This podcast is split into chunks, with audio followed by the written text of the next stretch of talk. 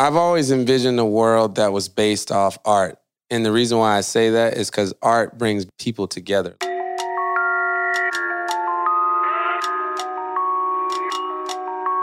I was in Vegas and I went to go see Future and Travis Scott live. And I was tripping out at like the diversity of people that came to see these artists. You know what I mean? And I was just like, imagine if like art was the highest form of, I don't know, uh, currency or, or or or in a way where I feel like when you talk about like you go to these communities and how like some of the art programs are not funded and some like how arts is like low on the totem pole. Like imagine if that was reversed. It's just one of those things where I think if just a world revolved around art, I think would you would see a lot more of a peaceful world because I just noticed dance, music, all those universal languages unite people. I'm Kimberly Drew, and you're listening to Your Attention Please, a Hulu podcast with iHeartRadio. By now, you might have already seen Your Attention Please on Hulu. But if you haven't, let me sum it up for you really quickly. It's a short series about nine amazing people who are defining what our future might look like. It inspires us to think about the Black creatives of today and tomorrow. The show invites us to dream and have more imagination about what's going on in relationship to Black culture and Black creatives. I hope that this podcast provides a deeper perspective on the work that each of the nine fabulous people that are featured on the show, what they bring to the world. I hope that everyone leaves with just a different and more bold perspective of these incredibly complicated figures. And I hope that that complication of their narrative helps each of us to walk away and complicate ourselves, to live more boldly, and to make our own bits of history. As for me, I'm a writer, curator, and activist, passionate about sharing Black stories. And I couldn't be more excited to share space with these heroes. Today, we'll be joined by M A I, a k a. Jon Boogz and Lil Buck. M A I stands for Movement Art Is, and that's what they're all about, movement art. Their work is visually stunning and absolutely moving. To them, movement is entertainment, but it's also so much more. It's a pathway to empathy, to connection, and to action. My first introduction to M A I, and more specifically Lil Buck, was actually on YouTube. I was doing research for some project and discovered Lil Buck's video with Yo-Yo Ma. Getting to see Lil Buck glide across the floor and defy gravity left an impression upon me and my thinking about the future of Black art. And today I'm thrilled to be joined both by Buck and his incredible creative partner, Jon Boogz, to learn more about the work that they do together and to learn more about the bright future for the collective M A I. So, if they could have your attention, please. Our guest today, M A I. I'm Jon Boogz. I'm Lil Buck. And together and we, we are M A I.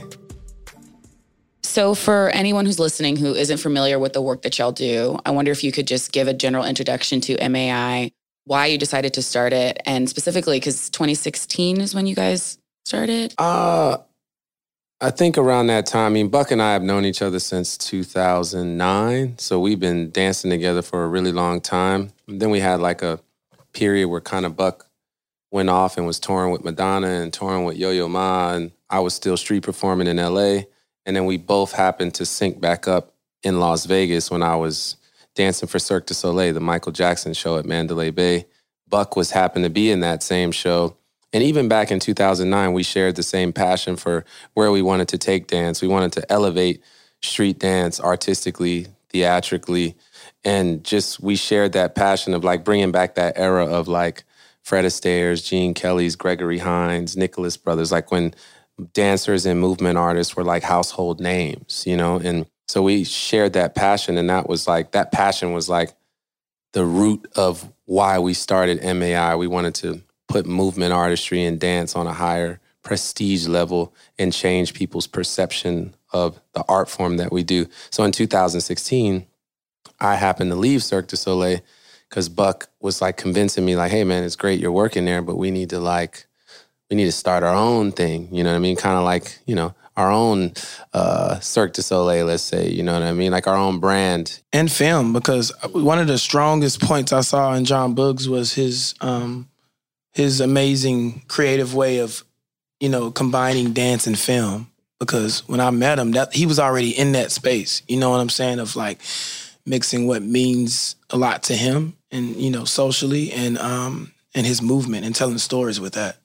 So when I met him, he was just, you know, we, I just knew him as a freestyle popper, and he was, you know, extremely good at that. We street performed together, but the more we talked to each other, the more we really started to realize that we were, you know, like-minded about the trajectory of street dance and where we where we see it. And um, and yeah, I started seeing, he started making these films that were just unbelievable, you know, and, and people weren't doing anything like that in street dance, especially in our genre. People weren't making films about homeless people, you know, and about, you know, just bringing awareness ab- around a lot of these different things that we see on an everyday basis, you know, and it just means nothing to the average person. But like we, he just gives so many different topics that means a lot to him, so much substance. And we wanted to, you know, we want to build that platform again, because slowly dance has kind of, you know, diverse to like back background and behind the scenes, which is good, because a lot of dancers' dreams now are to like dance for a certain artist. But like a lot of times we forget how important and how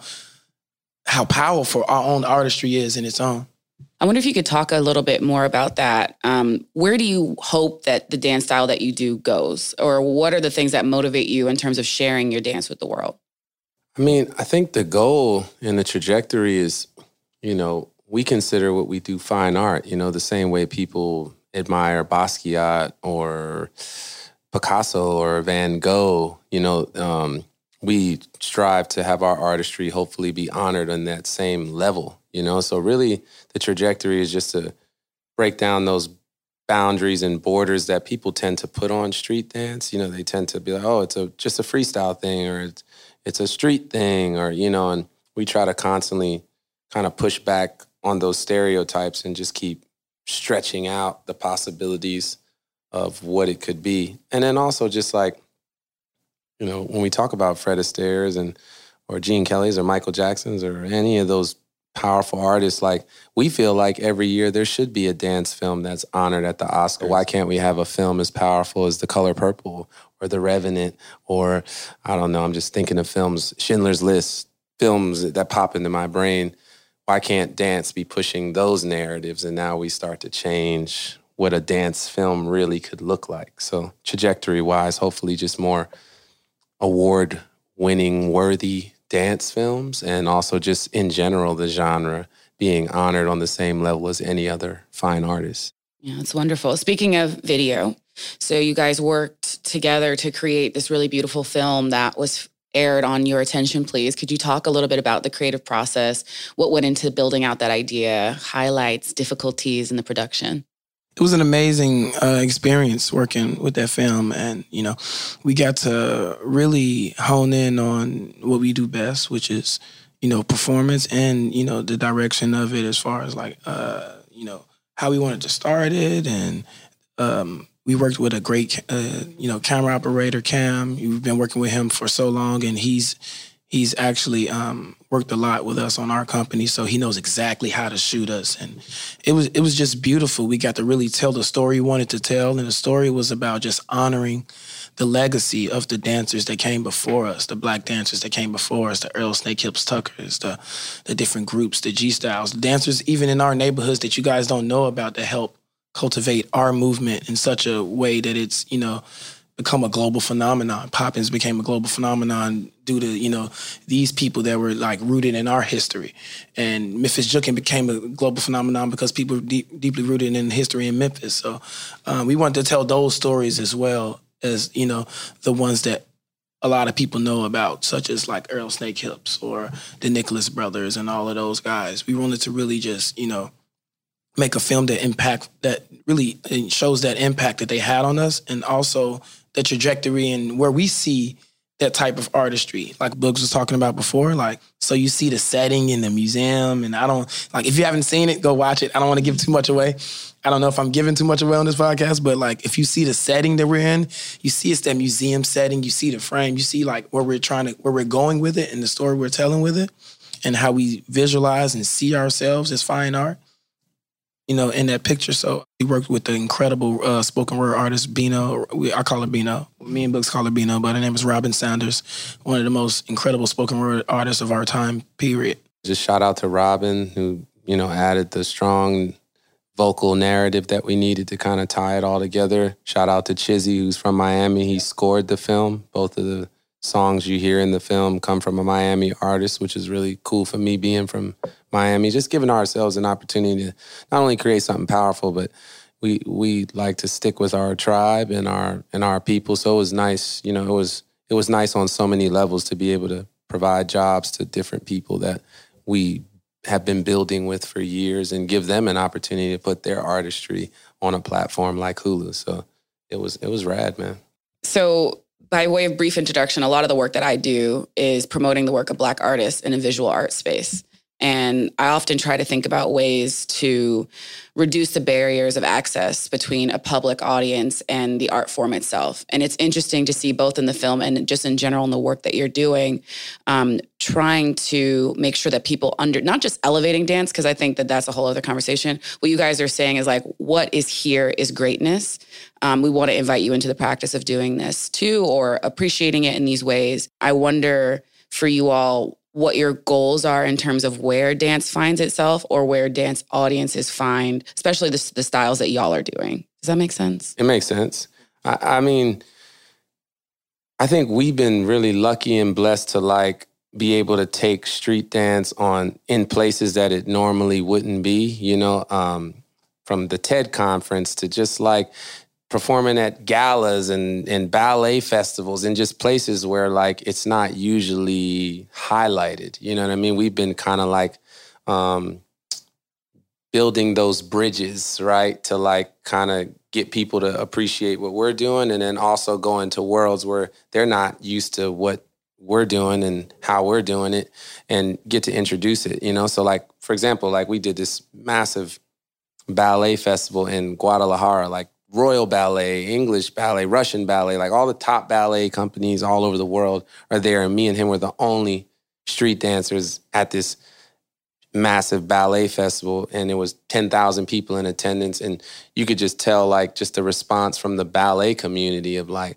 what is it that you're doing? Like, what are those techniques? What are the names of that? Like, what is that move called? You start seeing people's like, as soon as you give them access to what it is we're doing and they can take in the soul of it and the essence of it, it's like it's it. People naturally will gravitate to it, but if they're ignorant to it, then they're not going to know. Sometimes people think me and Buck do the same style. That's how ignorant they are to the genres. You know what I mean? I'm like, there's some similarities we have because there's certain things in Memphis Jookin that you'll see in popping as well. So there's some, you know, synergy, but at the same time, you just see the lack of knowledge people have for Black street dances in other spaces. So we feel proud to be able to just go in these different spaces and kind of just introduce it to people. Yeah, because we're really just, like you said, we're really just educating people. The more spaces we get into like this on like just our culture and, and you know, what's really out there. Like, like you said, we've been a part of so many, we've been blessed to perform on so many different stages because, and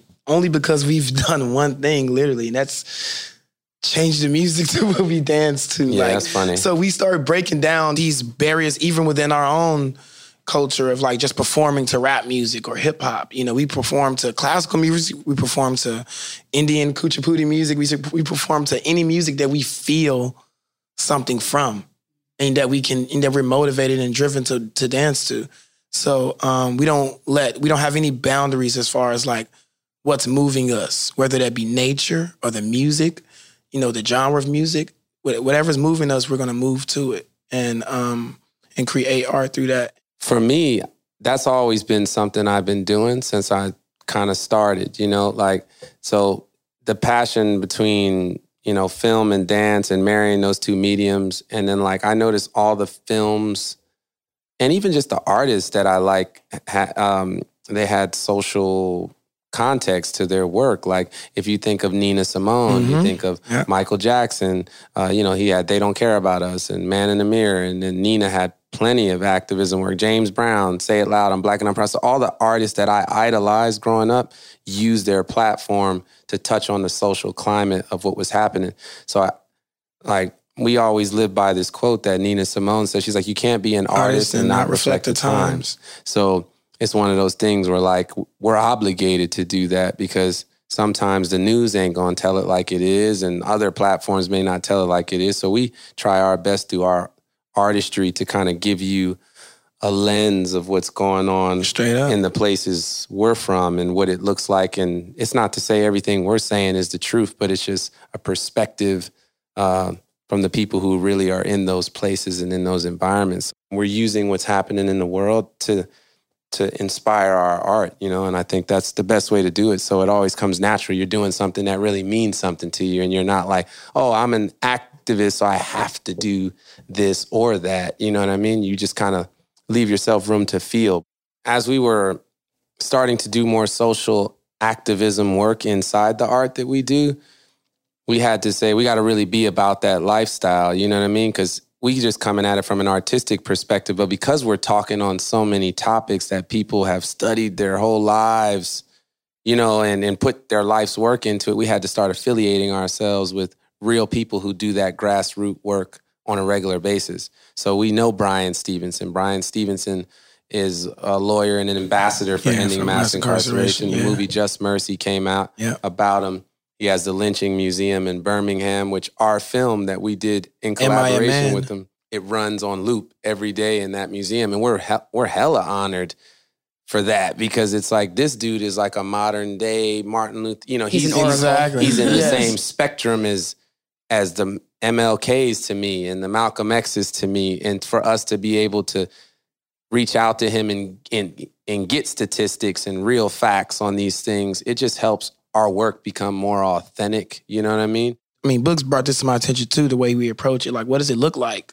What does it sound like? What does it feel like? You know what I mean? So these are things that we ask ourselves when we're approaching these different uh, films that we're going through or different performances and all these things. Yeah. I mean, I appreciate you guys breaking it down like that for any non-artists that are listening. Because yeah. I think sometimes it's so... And and it's the gift of watching y'all move. It literally looks like sorcery. Like, it, I just don't understand how your bodies do that. And Respect. On another level, then thinking about the physical, literal weight of the subject matter that you're moving through. I also wonder if you could talk about bringing Black dance to the world and what are some of the thoughts that go into it? Because it's interesting that you guys have taken on the role of wanting to teach the world about Black dance, but I wonder if you ever feel protective over those dances and what that what that looks like. A hundred percent we do, especially being like the dances that me and Boogz are practiced in are very cultural driven dances. These dances have been here before us.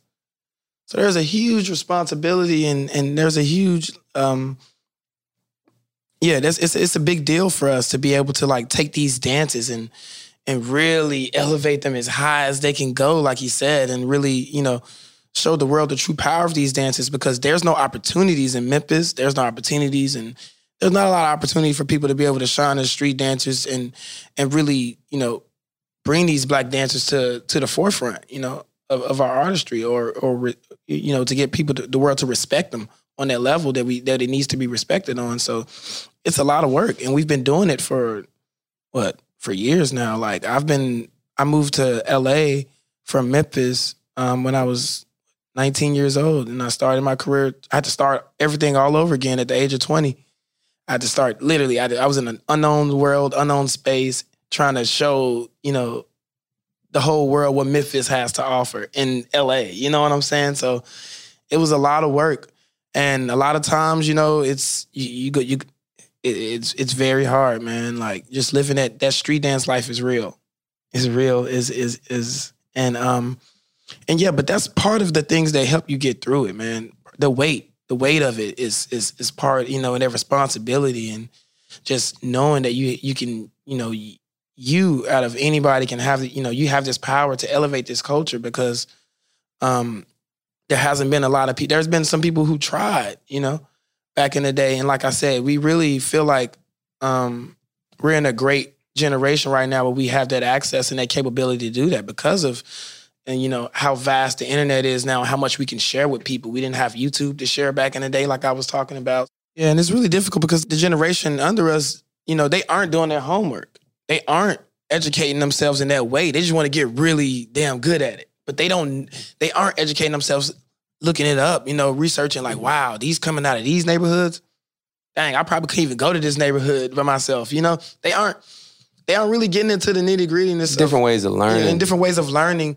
We learned know. in social environments where yep. people now are learning on the internet. There's just a different, it's a contrast, you know what I mean? Of like, I can go on YouTube and go, how to Memphis Jook. And then there'll be tons of videos where you had to go to the party or go to the projects and and go get down, you know mm-hmm, what I mean? And mm-hmm. that was how you learned. So I, I, it's also just getting back to you saying bringing Black dance to the world. There's also like an obligation to like also change the perspective of Black people, because sometimes people in our own neighborhoods are like, well, you ain't doing the real shit no more. You mm-hmm. know what I mean? Because we are mixing it with contemporary and classical and this and that, but we're just trying to show them like, yo, the boundaries, bro. Don't even, don't put boundaries don't put boundary on what on we're it, doing. Like, like just to me, popping is just a tool to illustrate music. Yes, popping, that tool was created by Blacks. So I'm always honoring Blacks as long as I'm popping. Yeah.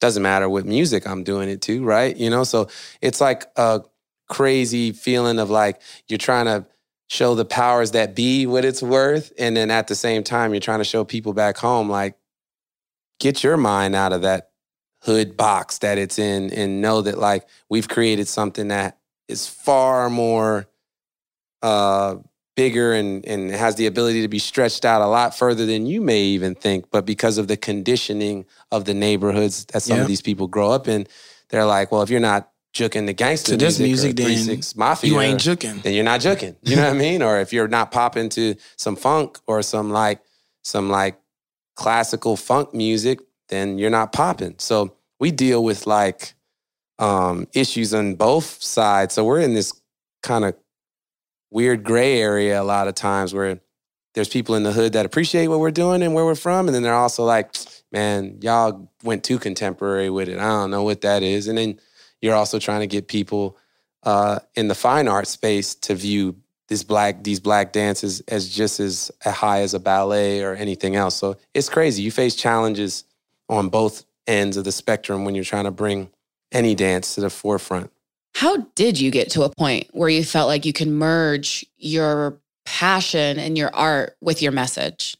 Well, I think it's one of those things where like, I guess like, I have to share a small story that was like an aha moment for when I realized like I could mix dance and... Is it the Carnival story? Yeah. Yeah. yeah. I like I, that story. I did a I did a piece at Carnival, which is in L A. It's like a choreographer showcase. And at that time, I'm looking at all the people who do popping, you know, and they're all on America's Best Dance Crew or So You Think You Can Dance. So just the way people were approaching it was a very commercial, non-social activist way at all. And I did a piece about uh, addiction because my uncle was a heroin addict, you know? So I, I did this piece about his um, fight with trying to get off the drug, you know, like during the rehabilitation period.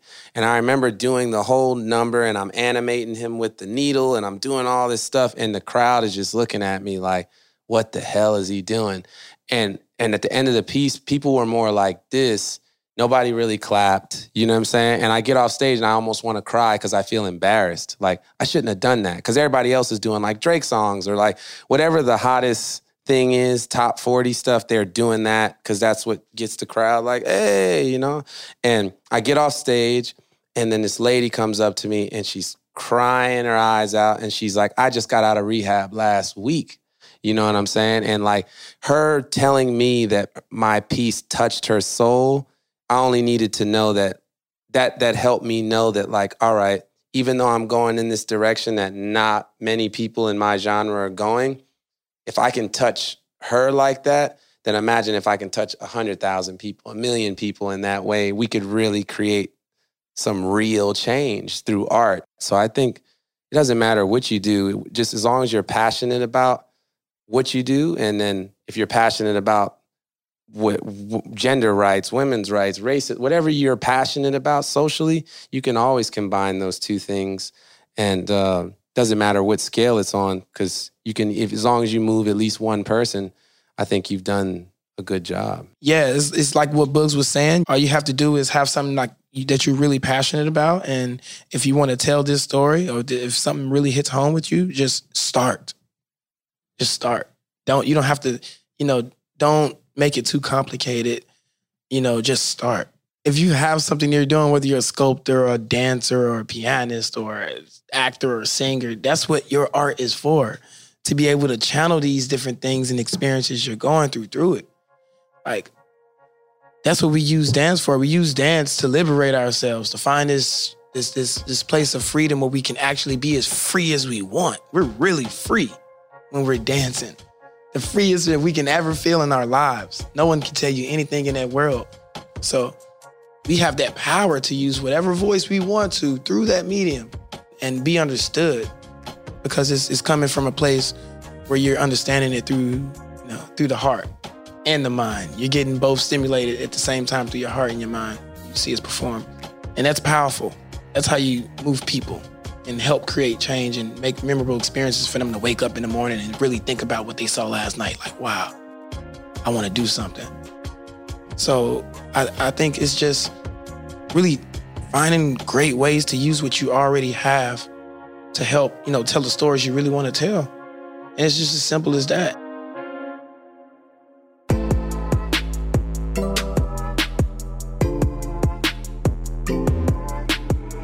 This is the part of the show where we give Hulu subscribers a chance to ask you their own set of questions after watching Your Attention Please, now streaming on Hulu. Our first question is from Brianna in New York. Brianna asks, who do you dance for? Mm, who do we dance for? That's we, a good question. Well, Brianna, we dance for many people. We dance for ourselves. Um, we dance for the next generation. For, this is me speaking through me, I, you know. But we dance for, I dance for myself. I dance for the next generation, for the future generation, and um, and um, I'm dancing for the love and for joy. You know, it's pretty much it, the the basis of it. I'm dancing because I'm madly and deeply in love with it, and um, I know how contagious that is. So that's why I dance. And I dance to spread love, spread joy, and because it makes me happy, and um, and because it's a very powerful thing. Yeah, uh, I, I just dance for m- myself, for the people in my neighborhood, for the Black dancers that paved the way before me, and that's probably it for me. Fab. Our next question is for Buck, and it is from Tyrone from South Carolina. For Buck, do your toes hurt when you buck? Do my toes hurt when I buck? Okay, when I was sixteen, they used to hurt like hell. And I'll tell you why. I used to train because I, I always saw jukers. And people think I got on my toes from ballet. And I'm glad Tyrone asked this, but because I haven't, I never even looked at a ballet dancer when I started dancing on my toes. I first saw people do Memphis Jookin on their toes because, you know, uh, these guys were in the streets. First of all, we didn't have no T V when I was growing up. We was poor.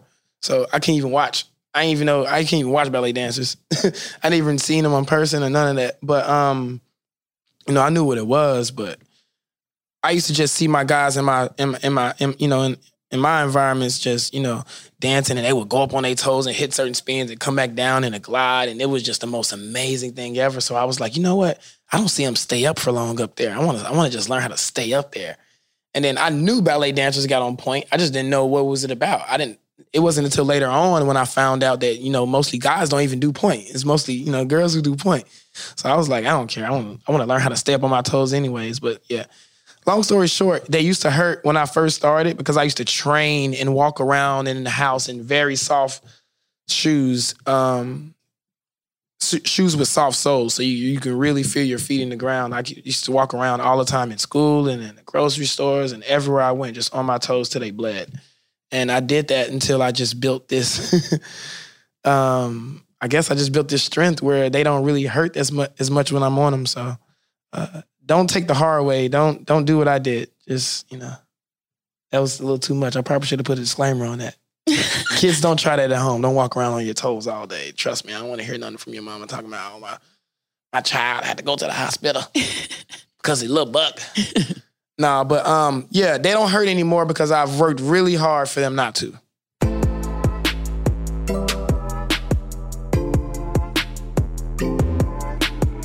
So we've talked a bit about your work and your vision, but for the next two minutes or so, I'd love for you to tell me what's been on your mind lately.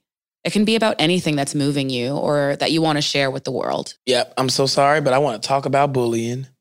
That has been a subject that I've been dying to touch on because I know there's a lot of kids out there who still go through that, and that's something that's not just a phase, you know.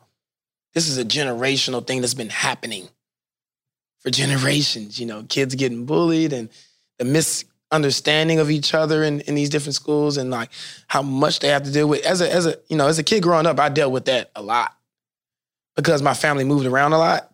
So I can, um, so I really, um, I don't know. I just want to talk about that and bring that up because I think that's one of the next things that I'm going to, I'm, I'm going to touch on with short film because I've lived that and I have a story that I know a lot of the youth can connect to through bullying because for me to reach my goals and my dreams where I am right now and and and, and had to navigate, having to navigate through all of that and how they could, you know, bullying can pull you in so many, I mean, getting bullied and being a victim of bullying can pull you in so many directions, man.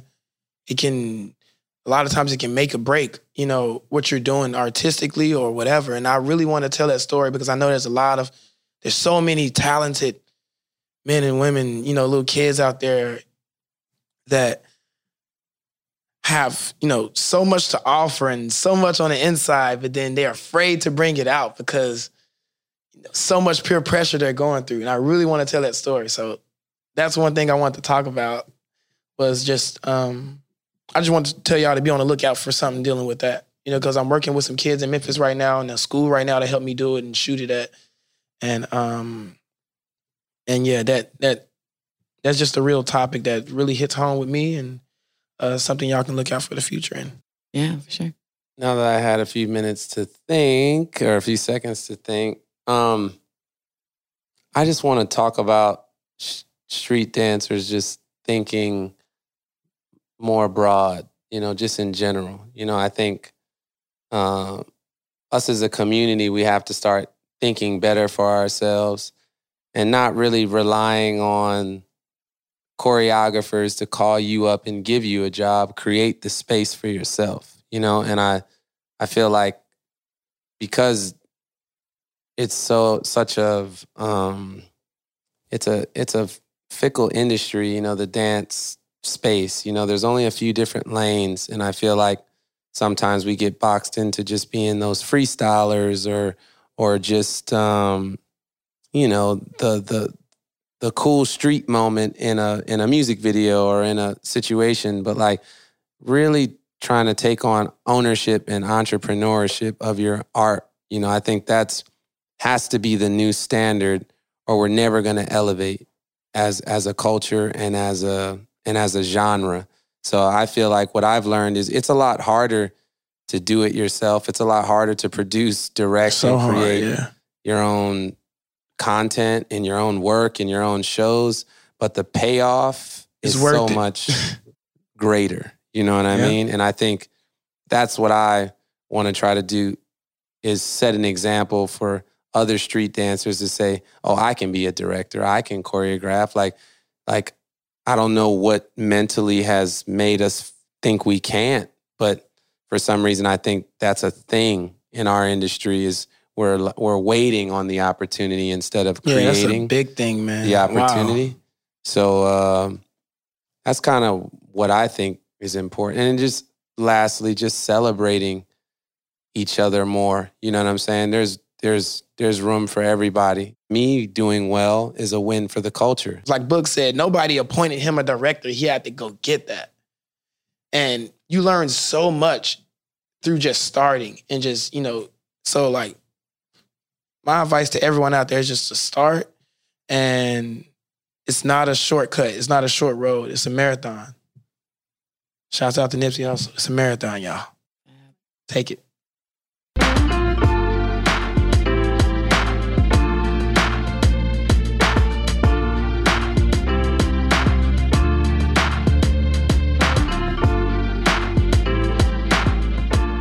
For everyone who's listening, I just have to apologize because you didn't get to see today's guest's move in the studio. It is such an incredible gift to see these two artists at the height of their creative careers move and talk through the goals that they have. I left today's interview feeling inspired and awestruck by their ability to articulate such complex themes through movement, through visuals, and through their words. But their dreams are so much bigger than any one dance. They both are so dedicated to making sure that people know where these dances come from, who originated them, how they're executed. And in the face of potential ignorance, they bring a generosity that I found particularly inspiring, and one that I didn't ever anticipate from the world of dance in the way that they were able to articulate. I walked away with a sense of duty to these dances and to the practitioners in a way that I feel so inspired by. I hope that any aspiring dancers who listen to today's conversation can take away a sense of permanence, understanding that people care about dance. People care about the stories that you're telling. And it is our duty to continue to learn from movement artists, to continue to complicate our understanding of the histories and the futures of dance. I hope that anyone who's listening today takes away a sense of urgency and duty, because at the end of the day, we all have the ability to tell our stories and to make our voices heard. It isn't about waiting until someone calls your line. It's about making your voice heard, about taking a stand, about moving forward and pushing the limits of other people's imaginations about your story. This is where we part today, but we'll be back with more Black Excellence next Friday. Until then, don't be afraid to find what you love, share it with the world, and scream from the mountaintop. Your attention, please.